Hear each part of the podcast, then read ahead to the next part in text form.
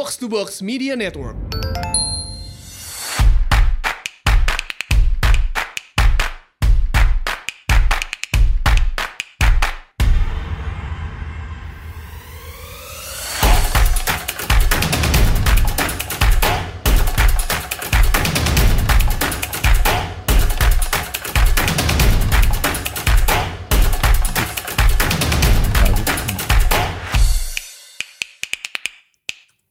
Selamat datang di Asumsi Bersuara. Kali ini kita kedatangan tamu yang eh, paling high profile yang pernah datang ke sini nih Pak. Pak Andrinov Caniago. Em, beliau adalah eh, mantan Menteri Pembangunan Perencanaan Pembangunan Nasional dan Kepala Badan Perencanaan Pembangunan Nasional Bappenas di eh, tahun 2014-2015 ya Pak. Selamat datang di Asumsi Bersuara Ya, Pak. terima kasih undangannya. Jadi hari ini kita akan bahas isu yang lagi rame lagi setelah uh, pemilu tiba-tiba nggak nggak datang dari mana-mana tiba-tiba Pak Jokowi membawa uh, wacana Mm-mm. uh, pemindahan ibu kota. Ya, Kalau jadi pusat pemerintahan nggak di Jakarta lagi. Gitu. ya, Um, pertama-tama nih pengen tahu adalah ini kan sebenarnya wacana lama nih udah ya. dari zaman Belanda dari zaman Bung Karno, Pak Harto, sekarang Pak Jokowi um, selalu maksudnya selalu Zaman, sering di zaman Pak SBY juga. Pak SBY juga sempat ya, Hmm. Eh, sempat eh, sering selalu ada lah pencanangan pemindahan ibu kota dari Jakarta ini. Hmm. Apakah kali ini menurut Pak Andrinov, apakah this time it's different? Jadi beneran atau hanya sama seperti sebelumnya lagi? Ya, jelas ada beda antara yang diumumkan saat ini ya atau beberapa hari yang lalu dengan yang sebelum-sebelumnya. Apakah itu zaman Pak SBY atau zaman Pak Harto ya? Hmm. Eh, bedanya di mana? Pertama, eh, apa yang disampaikan itu bukan lagi di level wacana. Kenapa saya katakan bukan di level wacana? Karena yang disampaikan itu adalah eh, hasil kajian awal Hmm. yang sudah memandu untuk memilih opsi-opsi eh, pemindahan ibu kota. Yang kedua, perbedaan lainnya adalah sikap yang lebih clear, yang lebih tegas dari Presiden Jokowi eh, dalam merespon wacana-wacana sebelumnya, yaitu sikap menyebut dengan cukup tegas akan memindahkan ibu kota atau membangun pusat pemerintahan baru ke luar Jawa. Ya. Hmm. Itu dua hal baru yang berbeda eh, dibanding dengan sebelumnya. Sebelumnya ya kita pernah dengar wacana mengenai opsi-opsi Hmm, ya, hmm. tapi itu hanya berhenti di situ. Tidak tidak ada kelanjutan dari eh, kajian. Hmm. Bahkan sebetulnya dalam hal alur atau proses atau tahapan menyampaikan wacana itu sebetulnya tidak tepat ketika itu karena kalau kita menyebut opsi-opsi itu harus berbasiskan kajian. Iya. Jadi kajian dulu baru opsi. Iya. Bukan opsi dulu baru nyebut kajian. Kalau yang sekarang ini Kalau sekarang ada di, kajian ya? di antara opsi-opsi itu sudah disebut eh, arahnya Oke. ya pertama adalah eh, arah besarnya ya yang di situ juga mencerminkan eh, im- implementasi dari semangat dan nilai-nilai pemerataan dan keadilan ya ketika disebut akan memindahkan keluar Jawa Iya. ya nah eh, penyebutan akan memindahkan keluar Jawa itu adalah sebuah eh, sikap yang sudah terarah pernyataan yang sudah terarah, sudah mengarah. Beda dengan menyebut ada tiga opsi di Jakarta, tidak jauh dari Jakarta dan keluar Jawa Hmm, ya. hmm, hmm. Hmm. Uh, penyebutan nama kota itu bukankah dari dulu juga selalu ada ya? Jadi misalnya pas zaman Bung Karno itu uh, Palangkaraya katanya. Terus pas zaman Pak Harto ke Jonggol. Ya, Em, pas Pak SBY nggak ada sebut ke mana-mana sih, Iya. setahu saya. Tapi uh, sekarang Pak Jokowi justru malah baru bilang Kalimantan gitu kan ya? It- At- bahkan belum ke mananya persis. metode yang benar sebetulnya memang begitu. Oke. Jangan menyebut dulu, menunjuk dulu lokasi. Hmm. Tapi eh, pertama kita prinsipnya apa? Ingin melakukan pembangunan kota baru atau melakukan pemindahan ini? Hmm. Apakah hanya ingin membangun sebuah kota baru saja yang megah, yang baru, atau ada nilai-nilai lain, Hmm. yaitu misalnya pemerataan, keadilan, ya, eh, membuat pembangunan eh, mu- dirasakan oleh se- seluruh pelosok Indonesia, gitu ya. Nah, itu eh, yang mesti dilalui, ya. Iya. Nah, setelah itu eh, lakukan kajian yang awal namanya. Kajian Hmm. awal itu untuk mengerucutkan pilihan, ya. Misalnya eh, ya perlu tidak memindahkannya ke luar Jawa. Iya. Ya, nampaknya kajian ini sudah eh, dilakukan untuk kajian awal karena itu eh, Presiden menyebut eh, akan memindahkan ke luar Jawa. Iya, iya. Nah, setelah itu barulah eh, bicara opsi, opsi lokasi. Ya bisa di eh, Kalimantan mana, Kalimantan Tengah, Kalimantan Selatan atau Kalimantan Timur atau di mana. Itu memerlukan kajian lebih jauh ya, yang eh, lebih eh, teknis ya. Kalau menurut Bapak, eh, kan banyak orang yang yang eh, bingung adalah karena ini pemilu aja belum selesai nih. Dan pada saat kampanye tuh nggak pernah dibahas sama sekali bahwa kalau misalnya eh, terpilih lagi atau apa, maka di periode kedua kita akan memindahkan ibu kota gitu. Tanpa apa-apa, tiba-tiba ada wacana ini dan seakan-akan udah hampir jadi gitu. eh, kajiannya cukup nggak sih waktunya itu? oh, Atau eh, bukan komprehensif nggak? ya. Eh, ini karena sudah ada kajian. Hmm. Dan kajian itu memang atas perintah presiden dua tahun yang lalu. Oke. Sehingga memang eh, saatnya sekarang kajian itu melangkah ke yang lebih jauh yaitu menarik kesimpulan dan memilih arah ya Hmm. menentukan berdasarkan hasil kajian itu me- menentukan arahnya. Soal waktunya bersamaan dengan apa heboh-heboh pemilu itu bisa jadi eh, hanya kebetulan, Kebetulan. saja ya. Oke. Dan mungkin juga karena Presiden Jokowi, Pak Jokowi sudah yakin akan menerima amanah untuk lima tahun ke depan, sehingga dari sekarang sudah mulai mengkondisikan, ya. Oke. Karena itu juga kemarin sudah mulai melobi pimpinan-pimpinan lembaga negara, ya, Eh, pimpinan eh, DPR, DPD RI, MPR, MA, MK, dan lain-lain.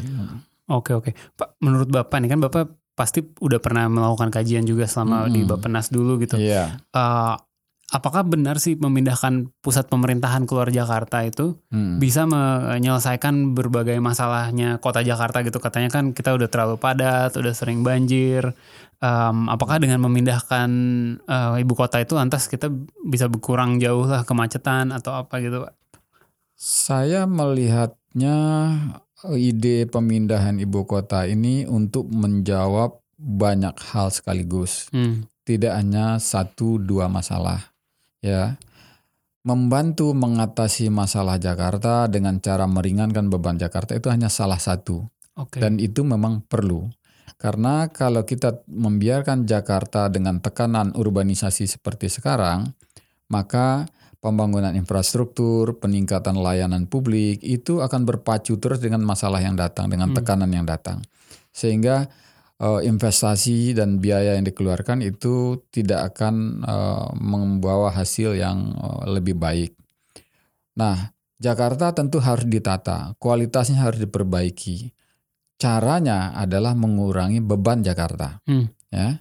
Jadi kalau kita ingin meningkatkan kualitas lingkungan Jakarta, kualitas hidup masyarakat atau warga Jakarta, maka karena melihat lingkungan makro kita, luas wilayah dan ke- jumlah penduduk dan konsentrasi penduduk, salah satu kesempatan untuk memperbaiki Jakarta adalah mengurangi tekanan urbanisasi di sekitar kota Jakarta. Hmm. Ya, caranya bagaimana? Ya, menyebar magnet. Sekarang ini Jakarta menjadi satu-satunya magnet yang paling kuat. Ya, magnet boleh dikatakan magnet tunggal untuk menarik kedatangan orang dari berbagai penjuru di Indonesia. Nah, magnetnya harus kita pecah. Ya. Nah, caranya eh, eh, bagaimana? Dia membangun memang pusat-pusat magnet baru. Lalu di mana? Kalau di Jawa mungkin pengaruhnya tidak banyak. Ya, lagi Di samping masalahnya di Jawa ini justru Jawa ini harus kita selamatkan ekosistemnya. Jawa juga harus kita lindungi sebagai lahan pertanian yang paling subur di Indonesia ya untuk kepentingan ketahanan pangan ya eh, jangka panjang kita. Maka ini memberikan pemindahan ibu kota memberikan beberapa kesempatan dan peluang manfaat sekaligus. Pertama tadi memudahkan untuk uh, memudahkan uh, menata Jakarta dengan mengurangi beban Jakarta, mengurangi tekan penduduk, tekanan penduduk. Kemudian ya ini juga kesempatan untuk mengurangi tekanan uh, penduduk di Pulau Jawa. Kemudian uh, membuat pembangunan ini menjadi lebih merata dengan membangun uh, daerah di luar Jawa ya Kemudian kalau e, memang mengerucut ke wilayah tengah-tengah Indonesia hmm. ya, kebetulan ya, tengah-tengah Indonesia itu adalah Kalimantan. Okay. Kalimantan itu luas e, wilayah daratannya 30% dari luas wir, e, wilayah daratan Indonesia. Sangat kontras dengan Pulau Jawa, luasnya cuma 7%, penduduk di sana 57%. Penduduk di Kalimantan itu cuma 9% dari yeah. total penduduk Indonesia. Artinya uh, Kalimantan itu menjanjikan beberapa manfaat sekaligus untuk kepentingan bangsa ini kalau di sana dibangun kota baru sebagai pusat pemerintahan. Oke, tapi yang saya uh, masih penasaran adalah apakah dengan memindahkan pu, um, pusat pemerintahan itu kan paling yang berpindah adalah um, kantor-kantor kementerian, hmm, iya. kantor-kantor lembaga negara. Yeah. Maksudnya seberapa yeah. besar sih itu efeknya terhadap efeknya, kota Jakarta yeah. gitu? Karena kota Jakarta seluas yeah. ini kan paling nggak sebanyak itu yang adalah kantor-kantor pemerintah pusat. Karena gitu. itu kan tadi saya katakan, saya melihatnya mm, mengurangi beban Jakarta itu hanya sat, salah satu, satu ini aja. ya alasan yeah. untuk itu ya. Uh, efek uh, ekonominya mungkin untuk jangka pendek uh, ya atau secara nasional juga memang tidak begitu hmm. besar ya. Tapi secara psikologi, secara emosional itu efeknya bagus sekali ya. Hmm. Uh, walaupun secara ekonomisnya itu uh, juga akan terjadi, diperkirakan akan terjadi efek ya. pemerataannya ya. Karena kalau kita bangun pusat pemerintahan, uh, dan itu dirancang dengan sekaligus menyiapkan juga kota-kota satelit yang hmm. punya fungsi khusus di jarak-jarak di radius-radius misalnya 30 km atau 40 yeah. km dari kota pusat pemerintahan itu akan membuat pembangunan wilayah Kalimantan itu uh, bergerak yeah. ya secara ekonomi juga akan bergerak. Jadi di samping ibu kota atau pusat pemerintahan mungkin di sekitar itu ada kota industri atau kota pendidikan atau kota wisata ya, itu ya, bisa ya. bisa disiapkan itu. Jadi nggak nggak cuma satu kota sebagai uh, pemindah tempat pemindahan semua lembaga-lembaga negara, tapi juga di sekitarnya disiapkan ya. apa eh, pusat-pusat ekonomi baru juga ya. di sekitar sana ya. gitu. Uh, dengan sendirinya itu akan muncul, tetapi hmm. itu tuh uh, akan lebih baik kalau itu direncanakan sekaligus ya. Hmm. Jadi misalnya merencanakan jaringan uh, jalan atau memperbaiki jaringan jalan, meningkatkan kapasitas jalan menuju ke calon kota-kota satelitnya. Yeah. Ya, nah itu akan membuat pembangunan itu uh, bergerak, ya, pemerataan itu uh, jalan. Oke, okay. hmm. kan di banyak negara sebenarnya udah ada banyak lah yang pindah ibu kota yeah. gitu dari dari mulai kayak uh, Brazil dari yeah. Rio ke Brasilia, yeah.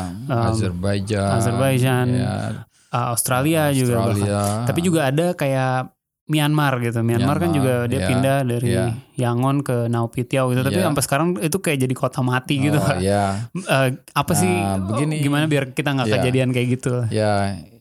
Uh, pengalaman Myanmar ya penting kita ambil untuk kita pelajari untuk untuk kita bisa menghindari. Yeah. Ya. Uh, kegagalan pada tingkat tertentu ya. Begitu juga Brasilia ya dianggap ya juga kurang berhasil karena kapasitasnya jadi apa ya eh, tekanannya justru cepat sekali dan melampaui eh, daya dukungnya ya, hmm. itu itu harus dipelajari. Jadi pelajaran pada dari kota-kota yang uh, uh, perencanaannya kurang matang, kemudian pelajaran dari kota-kota yang sukses karena ada lebih dari 20 negara yang uh, melakukan oh, okay. pemindahan ibu kota dengan membangun kota baru ya kira-kira 90% itu sukses. Nah, kemudian ada uh, satu dua yang uh, ya agak melenceng ya, meleset dari uh, apa yang direncanakan. Jadi tinggal dipelajari, semuanya perlu dipelajari. Hmm. Ya mudah-mudahan tim Bapenas atau tim dari pemerintah melakukan kajian yang betul-betul komprehensif ya dengan benchmark ya atau studi banding, komparasi ya. Kemudian uh, men, juga meng, mengkaji kekhasan Indonesia secara geografis, secara kontur dan sebagainya gitu. Kalau uh, biayanya Pak, menurut Bapak, kalau nggak salah kemarin saya baca di berita 400-an, hmm. 500-an yeah. triliun ya dari yeah. APBN. Itu itu menurut Bapak layak gitu, worth it untuk uh, masih investasi masih la, masih layak, masih te, masih bisa tercover uh, lewat APBN ya. Uh, karena kalau membangun sebuah kota baru yang fungsinya untuk pusat pemerintahan itu akan butuh uh, waktu sekitar 10 tahun. Ya. Hmm. Ya. Jadi pasti hitungan sekitar yang 466 66 triliun itu itu spread, itu ya? spread okay. selama 10 tahun. Jadi rata-rata berarti kan 46 triliun satu tahun. 46 triliun satu, uh, satu tahun itu misalnya bisa kita relokasi anggaran PU 30 triliun khusus untuk persiapan itu hmm. karena anggaran PU itu uh, setahun sekarang sekitar 100 triliun. Oke. Okay. Ya, dan itu juga ada atau tidak pembangunan ibu kota sebagian akan dialokasikan juga untuk Kalimantan. Oke. Okay. Nah, tinggal ditambah porsi untuk Kalimantan. Kemudian anggaran dari Kementerian Perhubungan misalnya, ang, uh, kalau anggaran Kementerian Perhubungan sekitar 50 triliun, mungkin bisa 10 triliun diarahkan ke sana. Nah, itu aja sudah hampir tercover. Nah, kita masih punya opsi, uh, pilihan lagi dengan uh, membagi peran dengan swasta. Yeah. Uh. Jadi yang wajib dibangun oleh pemerintah kan yang infrastruktur dasar, ya. jaringan yeah. jalan, drainase, fasilitas-fasilitas yang dasar lainnya. Mm -hmm. Nah listrik itu BUMN. Yeah. Air bisa BUMN ya atau kerjasama dengan swasta ya.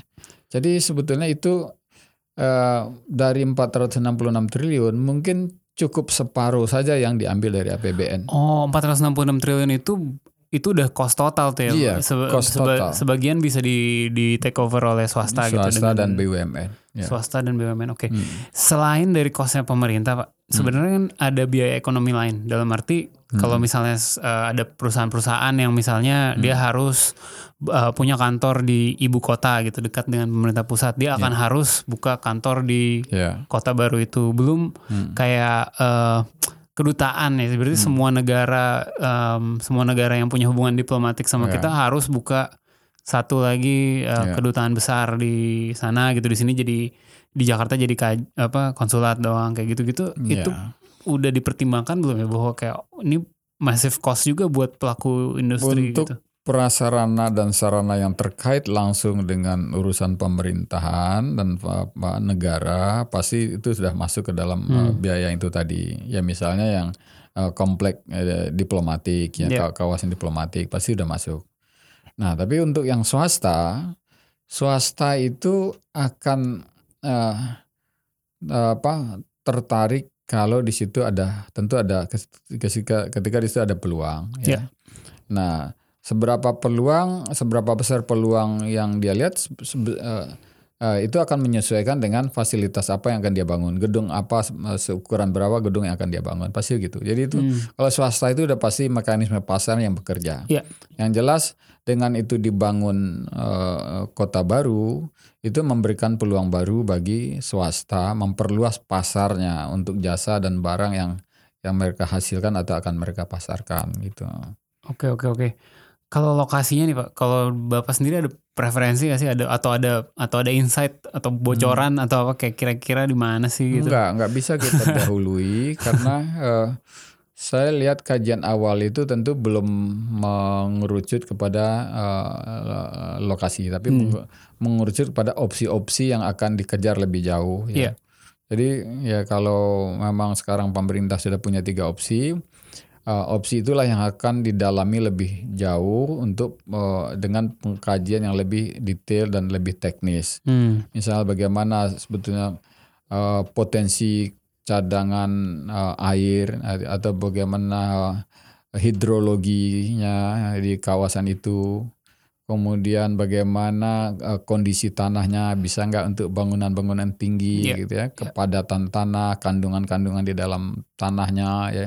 Itulah yang perlu diteliti lebih jauh di uh, daerah-daerah yang menjadi opsi. Jadi Iya. kalau umpamanya sudah ketemu misal tiga uh, daerah yang atau lokasi un- yang untuk yang masuk ke dalam opsi itu yang harus dikaji lebih jauh ya dari berbagai aspek teknis hidrologi tanah ya kemudian ya apa mungkin ya hitungan-hitungan ekonomis yang lain Nah, Oke, oke. ya ketersediaan infrastruktur yang existing ya eh, ya yang yang Ya. punya nilai-nilai ekonomis Kalau sepengetahuan Bapak, yang kota atau tempat yang akan dijadikan ibu kota itu, apakah yang sekarang udah adalah sebuah kota, lalu Tidak, ditambahin, atau benar-benar dari hutan kosong tanah? Eh, misi lain yang saya ya yang saya lihat dan saya juga ikut mewacanakan adalah membangun kota baru pusat pemerintah ini supaya Indonesia itu punya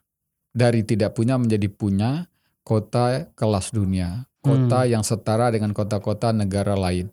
Hmm, ya. Nah, untuk membangun kota kelas dunia itu perlu dibangun di lahan yang relatif kosong hmm, bukan di kota yang sudah ada atau yang sudah eksis Oke, gitu. Jadi benar-benar dari tanah kita, eh, maksudnya dari nggak ada apa-apa. Lahan yang relatif kosong. Lahan ya relatif nggak mungkin kosong sama sekali nggak ada. Pasti adalah Hmm, di sana penduduk berapa kakak puluh berapa puluh kakak berapa Hmm. ratus kakak mungkin ada. Mungkin juga uh, ya ada uh, lahan-lahan la- yang sudah ada fungsi yang lain ya. Hmm. Tapi lahan yang relatif kosong. Hmm. Oke, nantinya eh, Bu, eh, mungkin Bapak bisa bantu menjelaskan juga sih prosesnya tuh gimana sih dalam 10 tahun itu tuh eh, pelan-pelan Iya. atau atau eh, at what point kita akhirnya benar-benar oke Hmm. sekarang ibu kota Indonesia Ya. bukan di Jakarta gitu. Kalau ya soal pelan atau cepatnya kan tergantung bagaimana pemerintah ya. Hmm. Tapi yang jelas tahapan-tahapan yang harus dilakukan ya. Eh, kalau pertama dari wacana, kemudian sudah melangkah ke kajian, kajian mengerucut kepada opsi-opsi ya. Kemudian mungkin sebentar lagi akan eh, muncul eh, sampai kepada keputusan untuk memilih lokasi. Nah, tahapan-tahapan lain yang akan dilalui adalah tentu saja tahapan kelembagaan Hmm. ya, tahapan politik ya, tahapan eh, eh, apa konst- eh, perundang-undangan ya Hmm, hmm. itu yang harus selesai ya kalau itu bisa diselesaikan dalam tempo tiga tahun dan pada sel- selama masa tiga tahun itu juga sudah dilakukan eh, perencanaan yang agak teknis seperti eh, master plan Hmm. ya Eh, maka di tahun keempat sesudah dicanangkan diputuskan lokasinya itu sudah bisa memulai eh, pembangunan Oh. fisik Oh, Ya. jadi empat tahun baru mulai membangun. tahun keempat Oke, ya, itu. sekarang Kalau- tuh baru melanjutkan kajian untuk berbagai bukan hal. hanya ya nanti bukan hanya kajian Hmm. kajian kemudian kajian yang lebih teknis Oh, keputusan Iya, iya. maka berikutnya kan proses politik proses politik itu maksudnya ini kan keputusan yang harus dibuat eh, oleh negara Iya. pengelola negara Iya. bukan hanya pemerintah atau eksekutif Iya, iya, iya. karena itu harus dimintai dukungan dari DPR, DPR. dari DPD atau MPR Iya. Kemudian kita butuh merevisi undang-undang ibu kota Oke. perlu mungkin mengamandemen satu pasal di konstitusi. Nah ini Oh, ada ini pasal yang harus diamandemen. ada mengenai ya ibu kota negara terletak di Oh, mana ya oke. itu itu harus di Berarti harus sampai MPR tuh ya harus oh ya dan di maka dua per tiga ya, tapi anggota. ya tapi kalau klausulnya cuma cuma satu dan insya Allah kalau dengan apa kesadaran dari anggota DPR dan DPD ya mayoritas ya itu tentu bisa eh, juga eh, tidak butuh waktu terlalu lama ya kalau ini udah dikondisikan udah ya, Iya, iya. gitu. Jadi- Nah setelah itu resmi undang-undang sudah direvisi, kemudian mungkin konstitusi juga udah diamandemen ya bagian yang perlunya itu maka sudah sudah bisa masuk ke APBN Hmm. ya masuk APBN berarti sudah bisa mulai dikerjakan ya, Hmm. ya secara bertahap. Maaf. Kalau pembangunannya sendiri lama nggak sih, Pak? Ya itulah pembangunan itu berarti bisa makan waktu sekitar tujuh tahun. Tujuh tahun. Hmm. Oke, oke. Ya, fisik untuk membangun jalan, drainase, kemudian mulai kantor-kantor pemerintahan, ya eh, tujuh, Tujuh tahun, ya mestinya bisa. Hmm, hmm. Jadi uh, baru setelah setelah itu baru akhirnya kita fix gitu pindah ke sana. Iya. Ada satu hari. Betul. Jakarta sendiri kok sekarang kan adalah uh, satu provinsi khusus nih, daerah Hmm. khusus ibu kota Jakarta gitu. Itu Iya. nantinya akan nggak lagi dong berarti. Ya Akan ada DKI baru.